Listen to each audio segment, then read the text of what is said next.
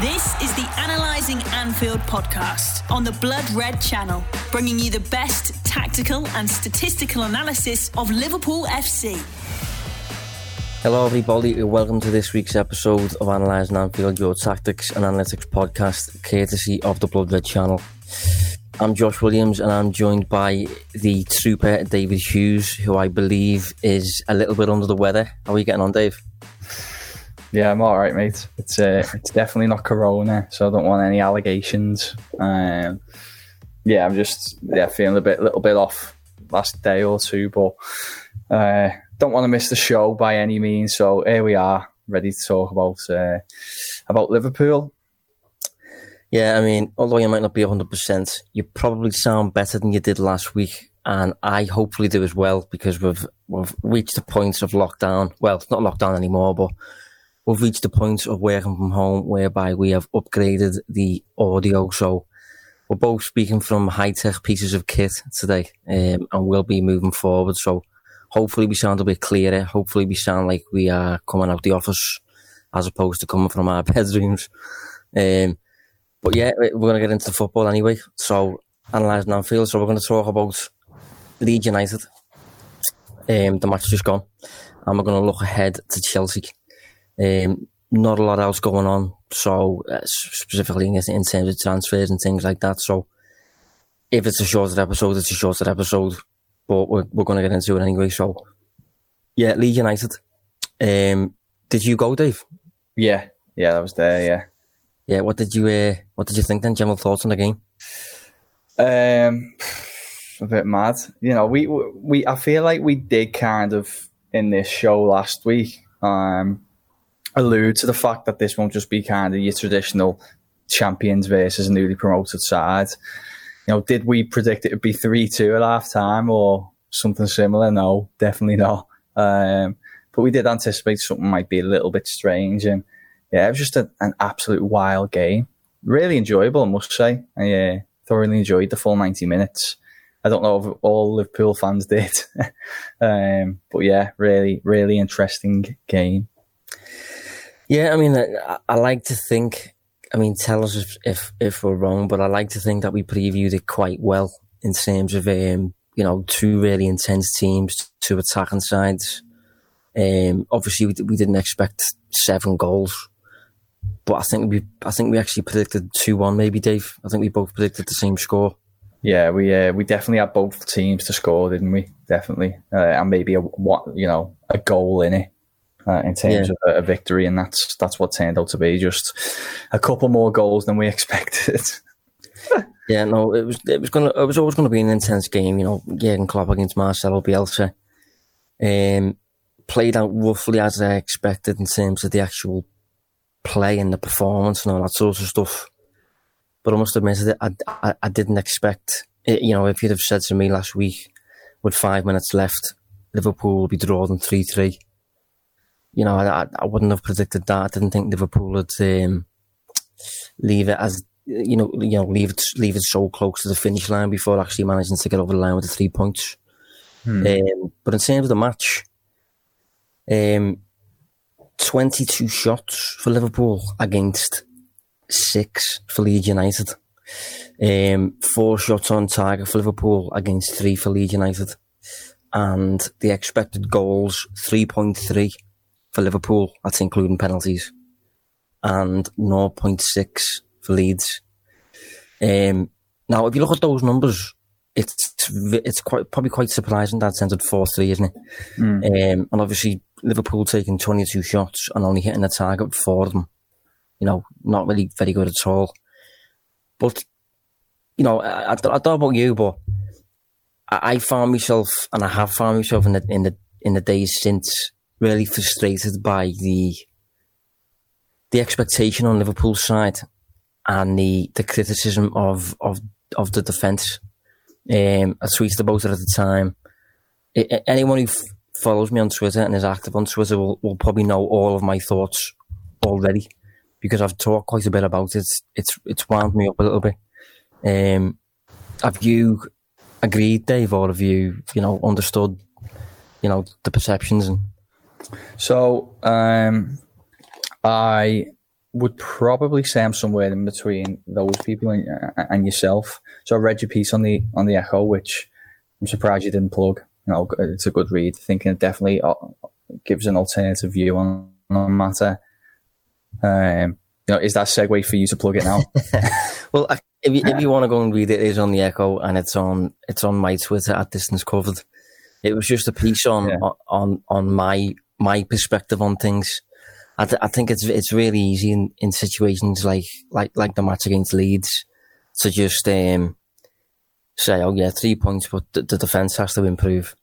I think it's very easy to, to overlook the fact that Liverpool have just scored four goals, um, and usually do score four goals in, in games of this nature.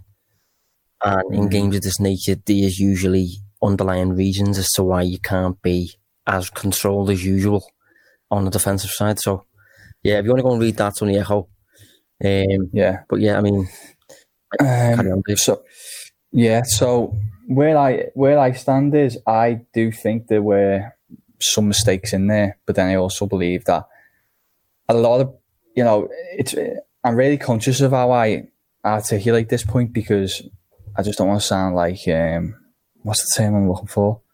I don't want like I don't want to sound like I'm rubbing in rubbing it in. And I'm at the game where so many people are stuck at home. You know, people who deserve to be there more than me anyway. Um, but what I do find, if I start on a positive, is I don't think the cameras capture um, how difficult Liverpool's defensive line is to bypass.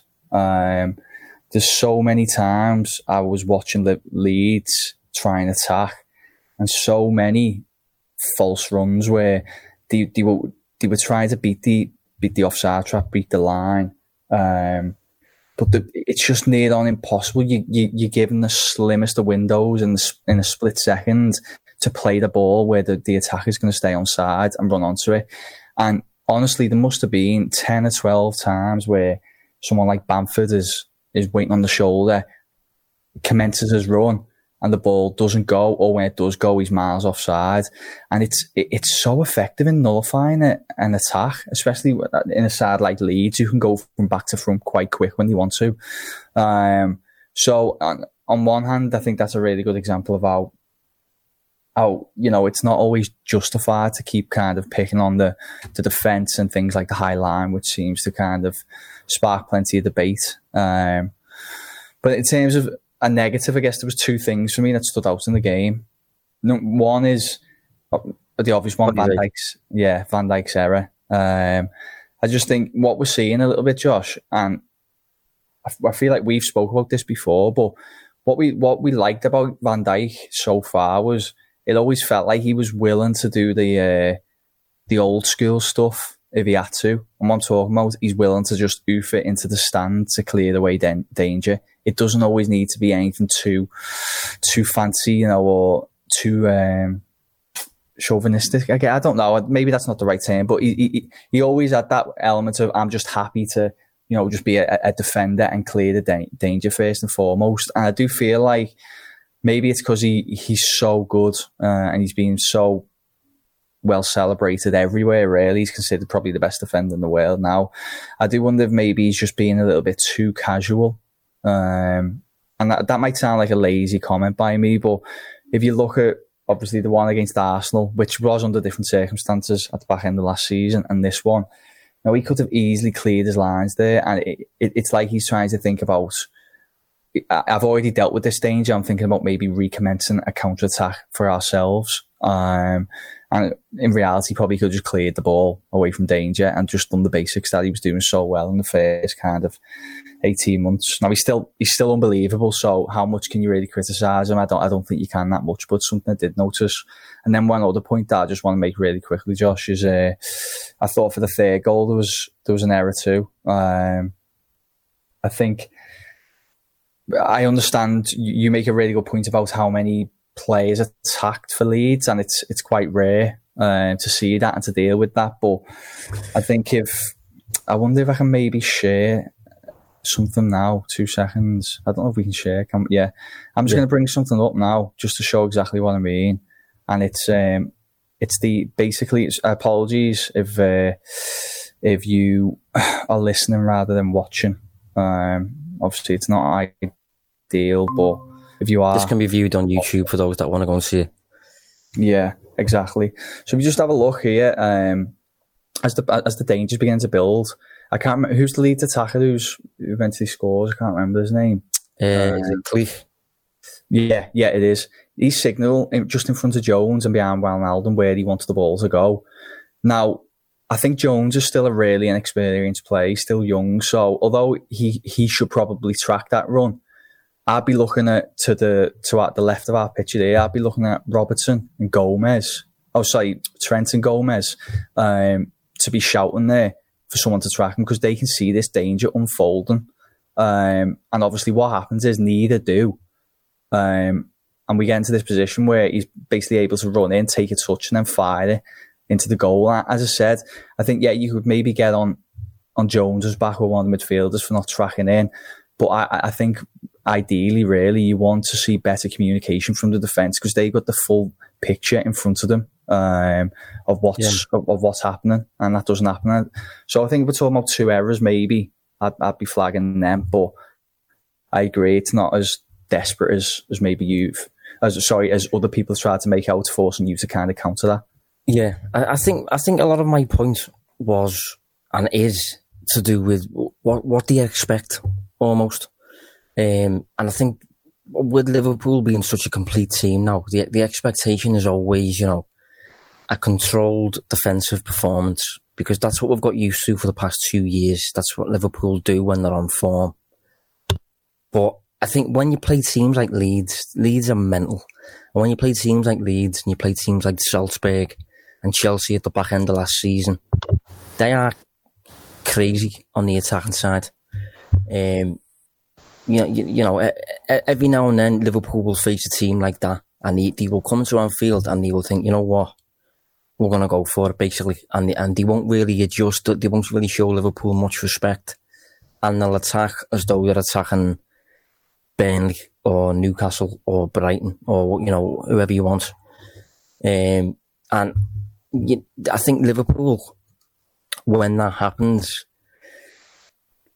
keep attacking at, you know, in the same way almost. And it's, it's kind of like, it's, it's proper attacking football is what it is really. It's it's two teams both showcasing attacking football.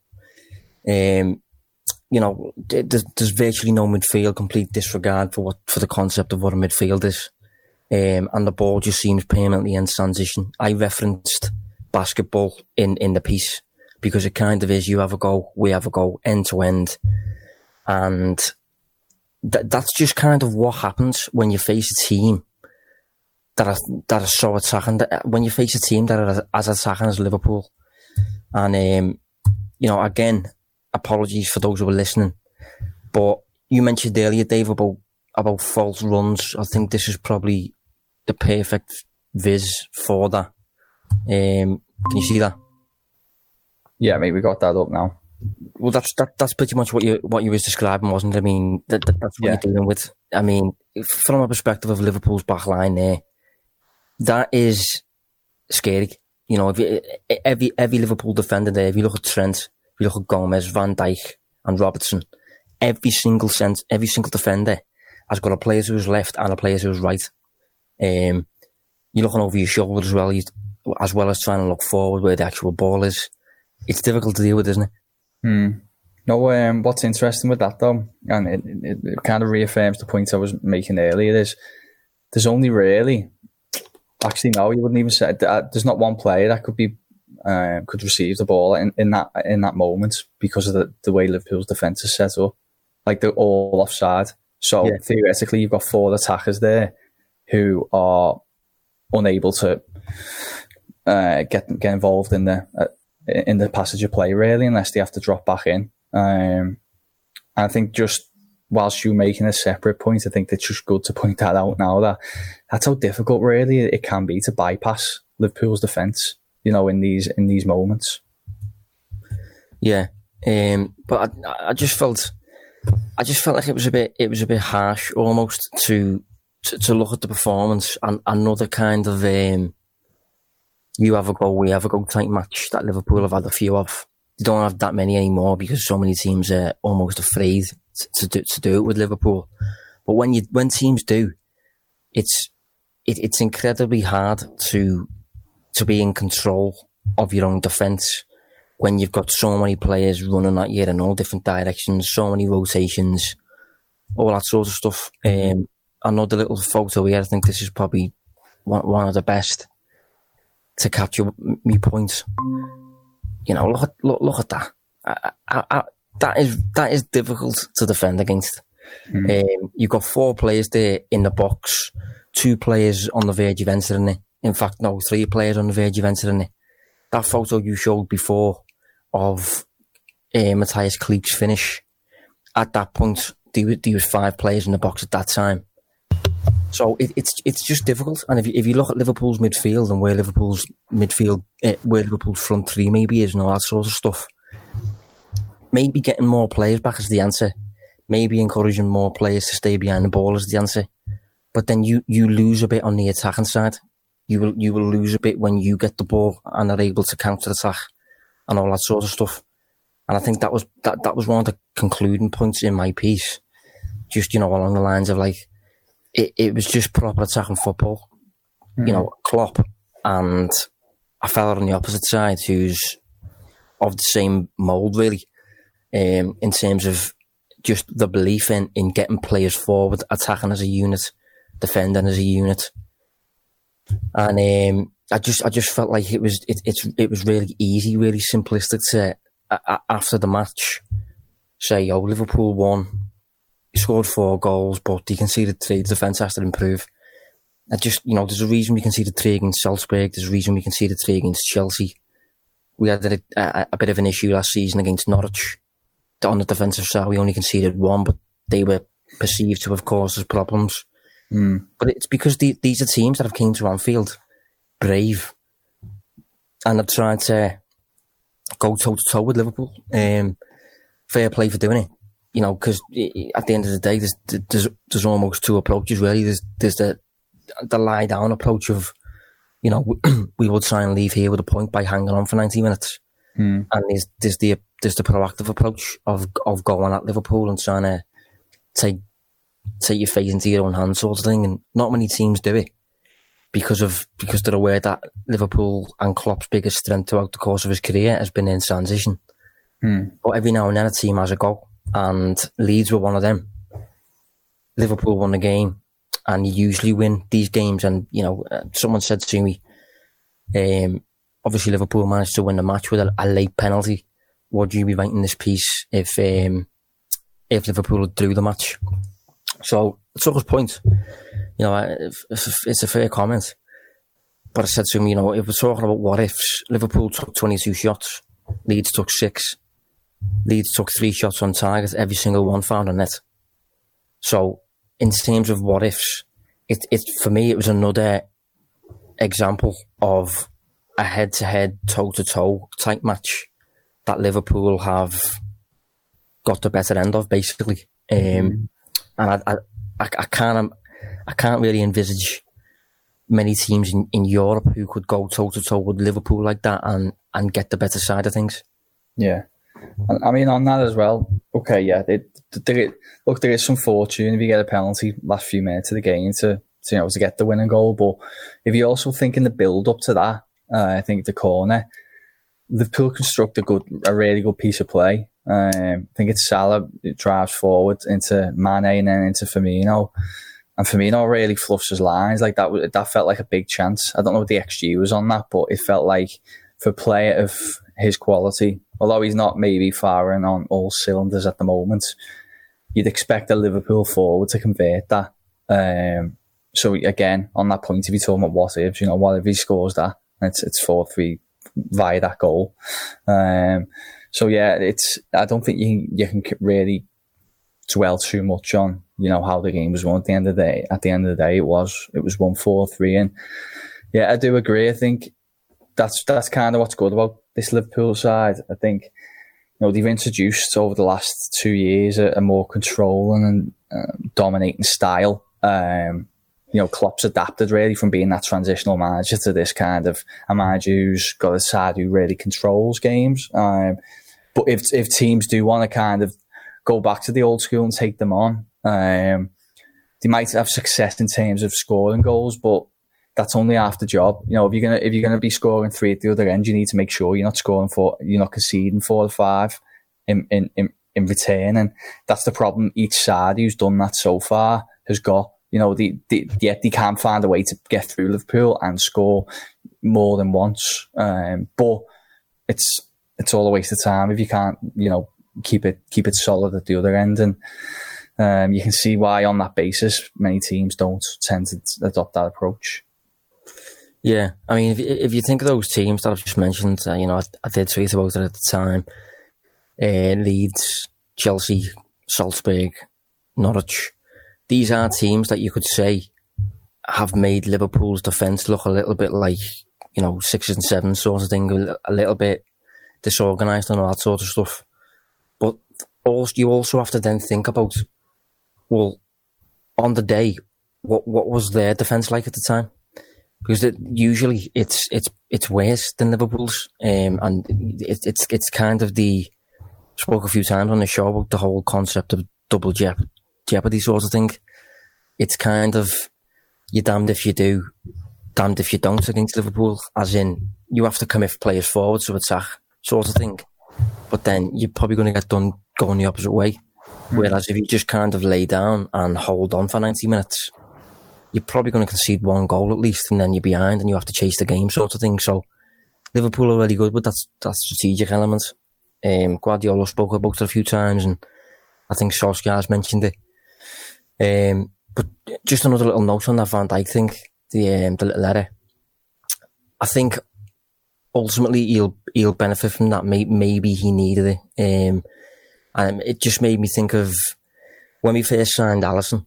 He obviously arrived for a world record fee at the time for a goalkeeper, and he was doing um, Cruyff turns, and you know he was um, he, he was lobbing opposing players with his with his first touch and all this sort of stuff. Kind of I felt to justify his level, his ability, sort of thing. And he got done away at Leicester, got the ball snatched off him, conceded a goal, made a little bit of a show of himself, and all them mad Cruyff turns and all that that he was doing on his debut and all sorts, all that sort of stuff. They've stopped now.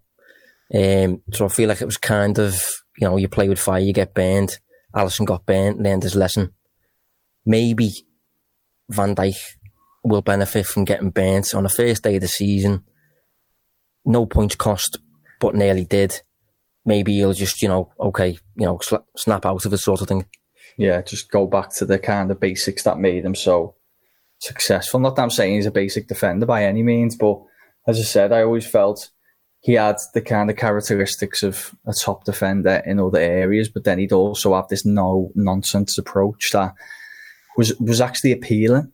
You know, it, it just because it just feels reliable. Then you know he's not going to do anything daft. Like if I, say if you think of someone like um, John Stones, for example, I think Stones, you know, is a great ball player, can be a good defender, but he always feels like he has a, a mistake in him. And obviously, Van Dijk's nowhere near his level in that regard, but it's it's it's really an off-putting quality. Um, and as uh, you, you do kind of want Van Dijk if he's if he's going to kind of stay as the as the best to maybe just adopt that no nonsense approach again. And I agree, maybe you can just get complacent. It's just human nature, and hopefully for for, for his sake and from a Liverpool point of view, it will kind of go back to back to basics and back to just doing what he does well. Yeah, I think what what Van Dijk's good with, what he's been good with since coming to Liverpool, it's, it's the whole concept of like percentage football sort of thing. Um, taking a risk when it's worth the risk, avoiding the risk when there's potential danger there, sort of thing. Putting the ball in the stands when it's not worth it and all that sort of stuff. Liverpool will go with that sort of thing. Speaking of risk, um, I think that's that, that's basically what the match was. It was proper high risk football, um, end to end, no midfield, and just again want to hone in on a point that I think it's when the match is like that, and you're playing an opponent like that, it is really, really hard to defend against and, and to defend with control and look as, I mean, p- people expect, some people expect like Liverpool to, to showcase the same level of control that they maybe will against Newcastle, who will counter attack with three players. That uh, to expect you know, the same level of control against Leeds, who are counter attack with seven players. Mm. It's a, it's a different game, and it's it's difficult to, to remain so defensively assured. And I should reaffirm as well, Liverpool faced only six shots on the day, only three on uh, three on target. Um, maybe this is a good segue to have a little word about Alisson. Obviously, it's the first first game of the season, but three shots on target, three goals from an expected goals of 0.6. Mm. It's not the best for Alisson, is it? No, not really. Um, especially the first one. Yeah, the first uh, one, yeah. Yeah, the, the other two you can kind of make exceptions for, but the first one, near pretty much near post, wasn't it? Just, I'm not saying they, they're easy save to make because the they're not at the end of the day. You know, it's it's it's absolute elite level football. These shots are fast. It's all happening within you know split seconds, but it's just we know Alisson's capable of pulling off the saves in those situations. You know, because he's how good he is, and um, yeah, he does look. He, it's hard, isn't it? You don't want to make kind of really premature uh, assumptions, especially just on one game, but it's just not what we're accustomed to, and um, you probably would be expecting a little bit better from him if we're being if we're being honest. You know, that to be conceding that many goals. I mean, how, how many did Liverpool concede all of last season? Um, well, I think I think the back end of the season. Executed it. Great. So the first uh, season was about twenty one, was it? Twenty two, I think. Yeah, something 22. like that. So if you think what that's like, he's probably roughly like a seventh and eighth he's conceded in one game, or he conceded in that whole campaign, pretty much. Um, which just seems bizarre, but um, yeah, probably could have done better for me. Yeah, I'm just looking at his numbers here. I mean, obviously it's one game. We should not be doing this. No, um, someone's not going to be happy. No, looking at his underperformance, overperformance sort of thing, but he's actually, according to post shots XG, he's, he's only underperformed by 0.9 in that game. I thought it would have been more than that, considering he's conceded three goals from next year of 0.6. But obviously, that captures that the sh- maybe the shots were better than me, better than we're giving them credit for, but well, they were. They were well executed. Obviously, you know they were good, yeah, yeah. good finishes. But Bamford one hard, but I will say as well that uh, that's just made me think: was the first one outside the box? Mm, was it, Josh? This is a big moment if it is, you know, because um, mm, the only goal Alisson has conceded from outside the box in the Premier League for Liverpool was direct from a corner against Burnley and it was a foul at the time as well for me, but you know, it didn't get given. Mm. But this would be the first from open play in the Premier League, I think, that Alisson's conceded from outside the area. So it's Jack Harrison. Certainly on the very edge. He's running in. Uh, oh no, it's just in. In, in yeah. the box. He lives to fight another uh, another game week. Yeah, no, just inside it was. I will say on that as well. Just, I mean, it's related to what we're going to talk about next in terms of Chelsea, but I saw a stat during the Chelsea match yesterday that I think Kepa, since Kepa's debut, which is obviously the same as Alisson's debut, same same summer, has conceded 19 from outside the box in the same period. Wow. That's which is quite insane. Alisson obviously conceded one direct from a corner, so bit of a difference there. Mm. Um, so I think one more note that I'd like to that I'd like to point out, I can't I can't overlook him, is Mo Salah. I thought he was absolutely on fire. I thought he was possibly the sharpest I've seen him in in a long time. Really, um, he just looked on it, didn't he? He just looked um, mm. raring to go, sort of thing. Yeah, he was. Uh, he was ludicrous. I've actually, I've actually got some numbers from that game that I, I come across this morning. Uh, he took nine shots against Leeds, the most he's ever attempted in a Premier League match. He took nine shots. Yeah, which is I just double check that. yeah. That, that, that I imagine that's come from maybe a different provider to what we use, but yeah, it's going to be nine there or thereabouts uh, against Leeds, which is the most he's ever attempted in a Premier League match. Uh, yeah, nine according to Understat as well. Wow, he's uh, he had 21 touches in the opposition box as well, which is uh, twice the amount of any other player in the league. Um, he, he was just, but I, I don't even think it was just in the attacking third. I feel like he was just a machine everywhere. Really, he was so on it. Um, you know, even that that goal he scored was just wow. You know, from nothing really, and the, the finish was phenomenal. Um, And was it was it right footed? Uh, I'm not sure, you know. If, if it was, I didn't pick up on that at the time. Maybe I uh, maybe I'm I'm going overboard on giving him credit there, but I'll I'll have a look while you're chatting. But yeah, I thought he was uh, I thought he was brilliant. I did honestly. Uh, he looked he looked to have a new level in that game. Yeah, I mean, I'm not sure. You've just mentioned about did you did you mention a shot assist there? I didn't. No, he actually posted four shot assists as well. So that is, you know, that's, that's nine shots, four what shots. left sorry, mate. Yeah. Say that again. It was left footed. Good touch with the right and then with the left. Go on, carry on, sorry. Yeah, well, you know, even if it was left footed, I couldn't do that with my favourite. Can't have a go, like. Um, yeah. But yeah, I just thought he was uh, absolutely spot on. And we seem to have very occasional notes on this show regarding fantasy football, don't we? And mm. he, my plan was to get rid of him this week, but he goes and scores three. He plays that well. I just, I don't think I can touch him. He's, it, it's as sharp as I've seen him for a long time. Mane and, but you know, by contrast, seemed very quiet. Yeah.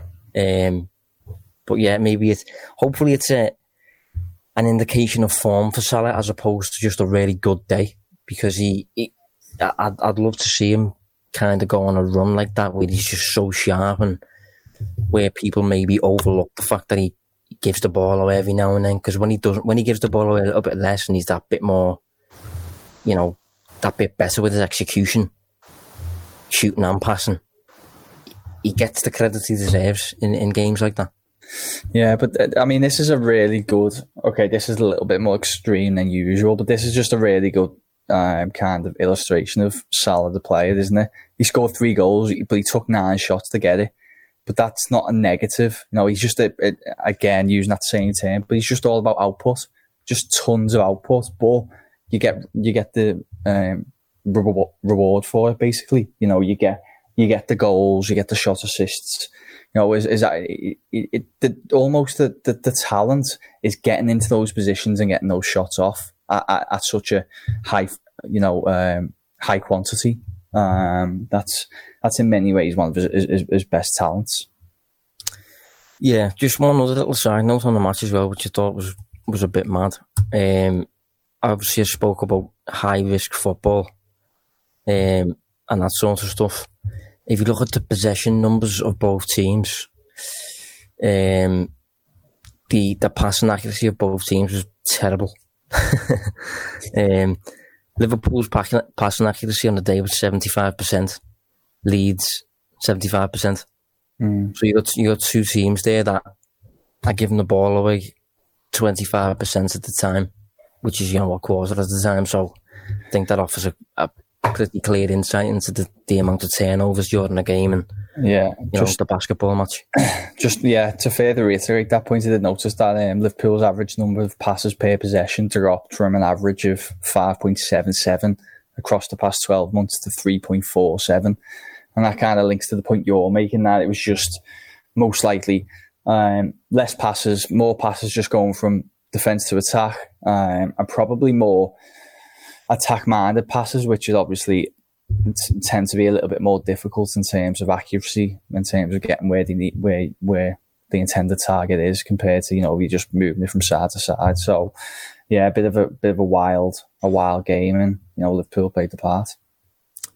Yeah, I mean we'll we'll round up there on the Leeds match, um, but yeah, I just wanted to kind of push home the the the fact that for me at least it's Liverpool's defensive performance isn't as you know organised and disciplined as usual. Sometimes there's underlying reasons behind that, and especially when you're playing a team that are getting seven players into the final third, five players into the box, it, it, and Liverpool are scoring four at the opposite end. It's difficult to retain control in a match like that, and sometimes you have to be a little bit more understanding. I think about about what what's actually happened, why Liverpool have looked a little bit all over the place at times, despite facing only six shots. Analysing Anfield on the Blood Red Channel. Next, mind you, I was going to say next match it's going to improve, but we've got Chelsea. And, you know, a few months back when he came to Anfield, it finished 5 3. So Chelsea aren't too different, to be honest. to Leeds in terms of the, the relentless, daft at times attacking.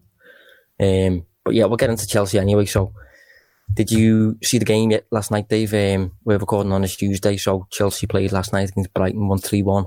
Hmm. Uh, thoughts? I was really disappointed actually. Um, just in term, in Chelsea in general, I just thought they didn't look that great at all. You know, if I kind of think of, I'm not saying I was expecting them to be unbelievable. I know it takes time for players to adapt, but I'm trying to think of an equivalent. I, I thought Arsenal looked fairly good against Fulham, for example, and their team, who I'm kind of expecting to be a lot different this year. And I just thought Chelsea looked well off it. Um, you know, I, I, thought the general play, you know, they just looked looked really disjointed. Again, I appreciate there was new new bodies in there. I thought Havertz struggled a little bit in the game, um, but yeah, a little bit disappointed to be honest. Yeah, they looked um, a little bit, little bit languid. I thought, um, almost as though it was the end of last season, as opposed mm. to a new campaign. Um, looked like the legs had gone and all that sort of stuff. But you know, Lampard's offered a bit of an insight into into why that's the case. Obviously, I think he's had only a few days with certain players. Um, a lot of players have been on international duty, but they have Liverpool as well, so I'm not too sure about about that one. Um, I must say, Timo Werner looked quite sharp, which we will probably get to. But yeah, as a team, they did they, they looked probably the opposite of fluid. Um, lack of understanding, lack of cohesion, lack of mobility. But I think, yeah, I think Lampard probably summed it up quite well in terms of just leaning towards the, the intangibles. So, you know, he, he lent on the fact that it was quite a resilient performance, just one of them that kind of like, you know, at your best, but you managed to get away with an away win, mm. 3 mm. 1. All that sort of stuff. I think they were lucky with the penalty because up until that point, they, they'd been virtually nothing in the game. Well, um, just, just quickly on that point before you carry on, I did notice, like, I was just about to tweet last night. If you knew nothing about these teams and you were told one was like a top four side and one was, you know, bottom half, I think you would have expected it to be Brighton who were the, who were the better side. You know, after an hour, although Chelsea led 2 1, so it was just, it, you know, it was, uh, Brighton had had 11 shots. Um, Chelsea only had four. Brighton had just under 63% of the possession. Chelsea had, had like, you know, 37. Um, you know, they were, Brighton were actually, that's what I will say, although it's a little bit off topic, I thought Brighton would look pretty good actually. Yeah, the thing with Brighton, they're toothless when it comes to the actual business end of the pitch. In terms of putting the ball in the net, they're not clinical enough. Um, obviously, Liverpool are. Salah, if he stays in this mood, you know, I'm looking forward to him getting potential chances. Obviously, they've got Kepa in goal still. Um, but you mentioned about Chelsea there, particularly Chelsea's start. I'm just checking now. But I remember watching the game at the time, and it felt like about an hour passed and Havertz hadn't touched the ball. Um, I'm pretty sure. So Havertz's first touch was was eight minutes in. Um, so even even even eight minutes without touching the ball, and even even that touch was just w- w- one one flick on Werner. Um, I didn't like how Lampard used him. To be honest, I think he's. I think you're missing the trick if you if you don't use Havertz in a central position because he's so like ambidextrous almost, really two footed. Spatial awareness is brilliant. I think if you if you play him on a wing, you're um, yeah, you're missing the trick. You're not getting the best out of him for me. Yeah. And he played, I think he played Werner through the middle, 4 2 3 1, Loftus Cheek through the middle. Um, yeah, and he looked and the right. Didn't he? looked off at Loftus Cheek. Yeah, well, there was one point where he was he, he was breaking with Werner, just had to play him in. That, that, that, was it. And he, he played the pass like it was like he was playing in the park or something. I think he tries to meg, um, he tries to meg Dunk, but I'm like, just get the ball around him. You know, where you've trained with Werner out for a while. You know how quick he is. Just put it either side of him and let him run onto it. But he tries to make him and it just doesn't come off. Um, it's quite frustrating because you know I would have liked you know this game on the weekend aside. I just would have liked to see him Werner, you know, open his account and kind of see how far he can go this year. Um, but he was let down a little bit by players around. But he did look sharp, definitely look sharp. Yeah, well, I was just going to say, what, what, did you think of Werner? Because I've, I've just checked his numbers. He actually had five shots hmm. and assisted a shot as well. So he's played a key role in, in six of Chelsea's shots there. Mm. And they had, they had a total of um, nine.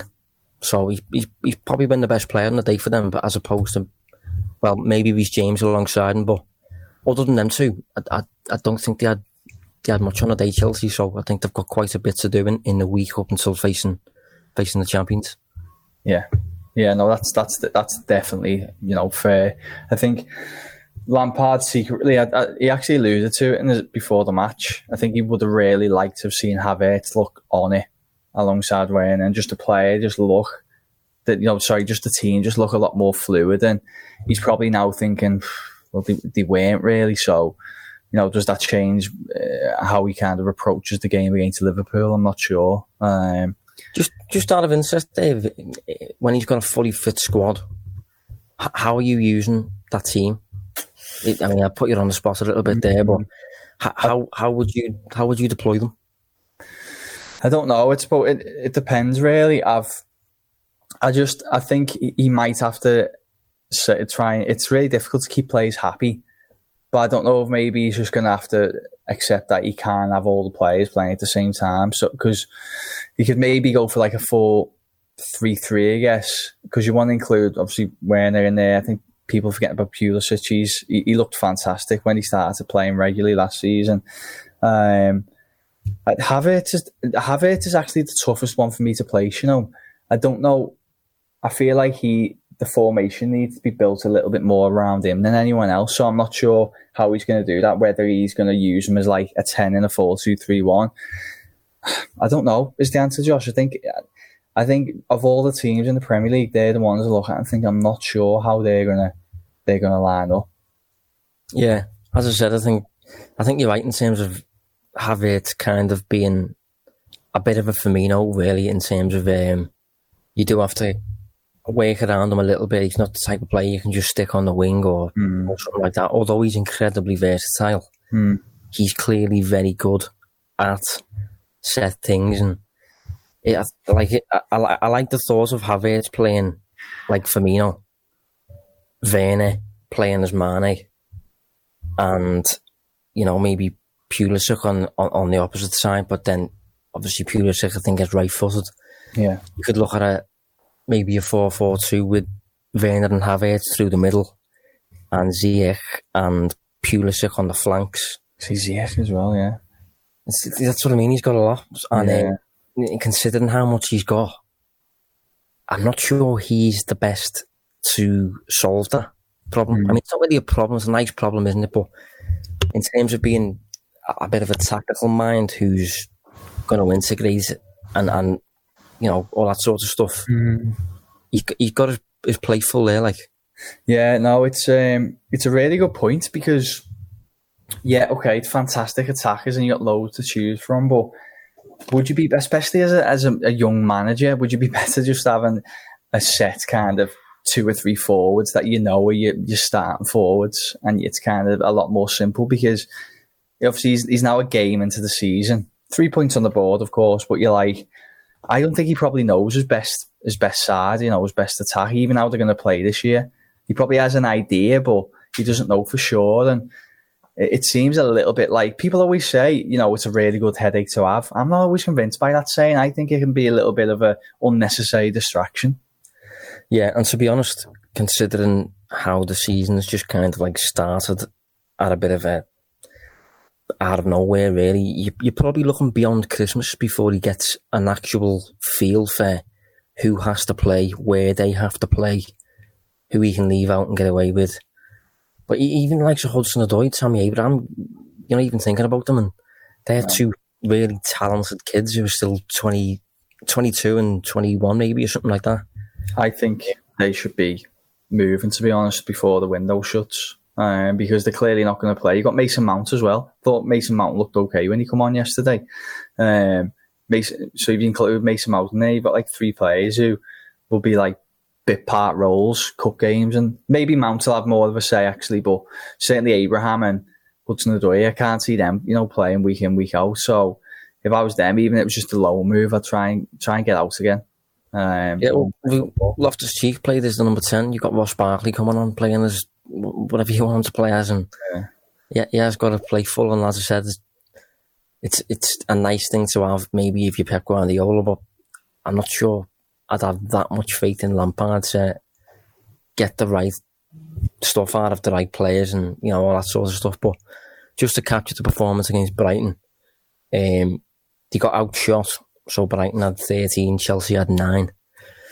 And the expected goals, Brighton 1.3, Chelsea 1.2, but that's including the penalty. And a penalty is usually about 0.76. So without the penalty, Chelsea, you know, virtually nothing there, to be honest.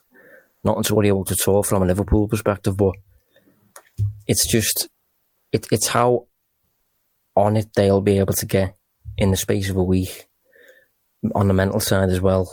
Mm. You know, all that sort of stuff. If if I got a bit of a vibe, to be honest, in the match that they they kind of knew all the signs that they'd made. Eh, they were the last to play on the weekend.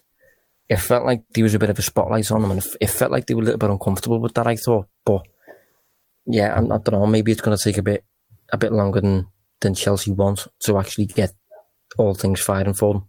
Yeah, which is which is fine. You know, we we accept there might be some sort of adaptation period, but you don't want to be facing Liverpool, and it's probably a good time from a Liverpool perspective to to be playing them uh, rather than playing them. You know, two months down the line where he's maybe settled on a form of you know starting eleven. Um, it's probably a good time for Liverpool to play them, and obviously they still have some weaknesses that will probably come on to now that can be exploited. Yeah, I mean, top of that list, the goalkeeper. Mm. You can't look past him, can you? No. Do you, do you even think he'll start after after after yesterday? You know, you got the you got the champions. You're gonna you're gonna face at least five shots on target, probably. Mm. Um, do you think he's starting? Um, I think he, get, might. If he gets dropped two games in, that's a that's hell of yeah. a statement. That. I mean, the, the interesting thing is, and, and you always have to take anything in, in, in press conferences with a, a, pinch of salt because it's only the manager telling you what he wants you to hear. But, you know, Lampard said after the game that I'm pretty sure he said they, they weren't looking at another goalkeeper. Um, but they also said that he was quite quite happy with Kepa's performance. He said, I, am not, I'm not seeing if he's, if he, if he could have done better for the goal, but I thought he was good on the night. I didn't. You know, I thought he probably could have done better for the goal. And a couple of times he flapped as well from corners. Um, I just think the damage is done. I actually think is now beyond the point of return. People, when they talk about him, reference the, De Gea's first season, or the, De Gea's first season at United, um, as the kind of something to compare it to and look how he went on. But I just think Kepa's won't come back from this at Chelsea because the players just have no faith in him. He hasn't really shown anything no, he, you wouldn't even say, oh, well, he's a great shot stopper because he's not. So you're like, what is he actually good at? Um, and that's a difficult question to ask, I think. Yeah, I, mean, answer, no, I should say. Yeah, no, I do think he, um, the, the comparisons with a, a young De Gea a little bit, little bit off for me. Um, I don't think they're accurate. I, I, I don't see much in him in terms of what he's going to become and like that. And I think he's he, he's he's going to cost you points at the end of the day. He's really going to cost you points. And I think generally talking about points and goal difference and over the course of a full campaign, I think the contribution of a goalkeeper is probably a bit underrated, to be honest. I think if you, one, I was watching Monday Night Football last night, and I think one a point Carragher and Neville made quite accurately is that you, you can't really think of one a, a single Premier League winner really who have who have managed it with a with a bad keeper. Mm. I can't. I, I, think the closest that I can think of is is Mignolet with Liverpool. Obviously, we f- fell short on the Rodgers and stuff, but it doesn't. It just doesn't really happen much. And another, another point that was made was that you know when when a season's finished and a title winner wants to go and look and strengthen a new team, it strengthen the team, strengthen the title winning team to go again they might look at like, oh, we can improve there, we can we can upgrade that position.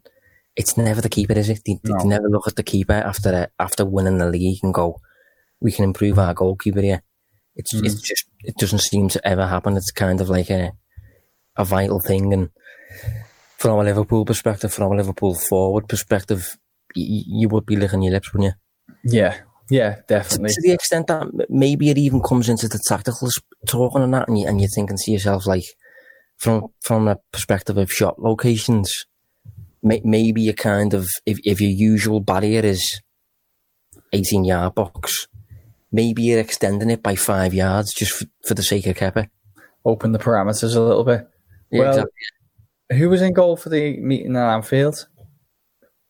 Oof, uh, I think it was Kepa, yeah. Because I think it, yeah? he missed. I think the next one was when he got dropped because he obviously conceded five. Yeah, well, you know, it's a reason behind that. But Fabinho was was that the game where Fabinho scored a worldie? No, it wasn't. Yeah, was? I, I think it? so. I think so. was it was that Palace? Else, you know, they're, they're all made into one. Those lock, lockdown games. Um, yeah. But, I mean, Alexander Arnold scored an amazing free kick, didn't he? Um, the one I'd be thinking about on that on that point that you're talking about, Josh, is the, the, the set pieces, corners, you know, and play for the corners a little bit more because you've got phenomenal um, delivery into the box, you know, in, in, the form of Robertson and Trent. And then um, Van Dijk is just really difficult to track in the air. You, you know, he, he obviously scored on the weekend with a header and you'd fancy him to do it again. So would, would there maybe be more of an emphasis on driving that towards the byline and winning corner balls, knowing that they could be um, ways to basically create really good scoring opportunities. Where eh, in previous games or other games, you may be inclined to turn back, you know, maintain possession, maintain pressure. Maybe in this game, it'll be a case of, no, you know, hit the ball at them, win the corner ball, and that's going to be a really good attacking opportunity for us. Yeah, no, it's a good shot. Last time we played Stamford Bridge, we, we obviously won 2 1, and I'm talking in the Premier League at least, and both both of our goals were set pieces. Trent scored a direct free kick, and then we got another free kick near the corner flag. It came in and was headed in by I think Firmino. So uh, it's definitely. I think we scored. I think we scored one a, a pass of the five that we scored at Anfield in the second meeting. Um, and if we didn't, I remember sending out an Analysing Anfield newsletter on a little um, ploy used by Wijnaldum on Reece James where there was a block involved. That would have been on the newsletter if you've signed up. If you haven't, sorry. but um, do it now. yeah, do it now, yeah. Um, but yeah, I think I think set pieces are a big thing, and I, am not sure. I don't think Brighton scored from one, did they? No, no, they no.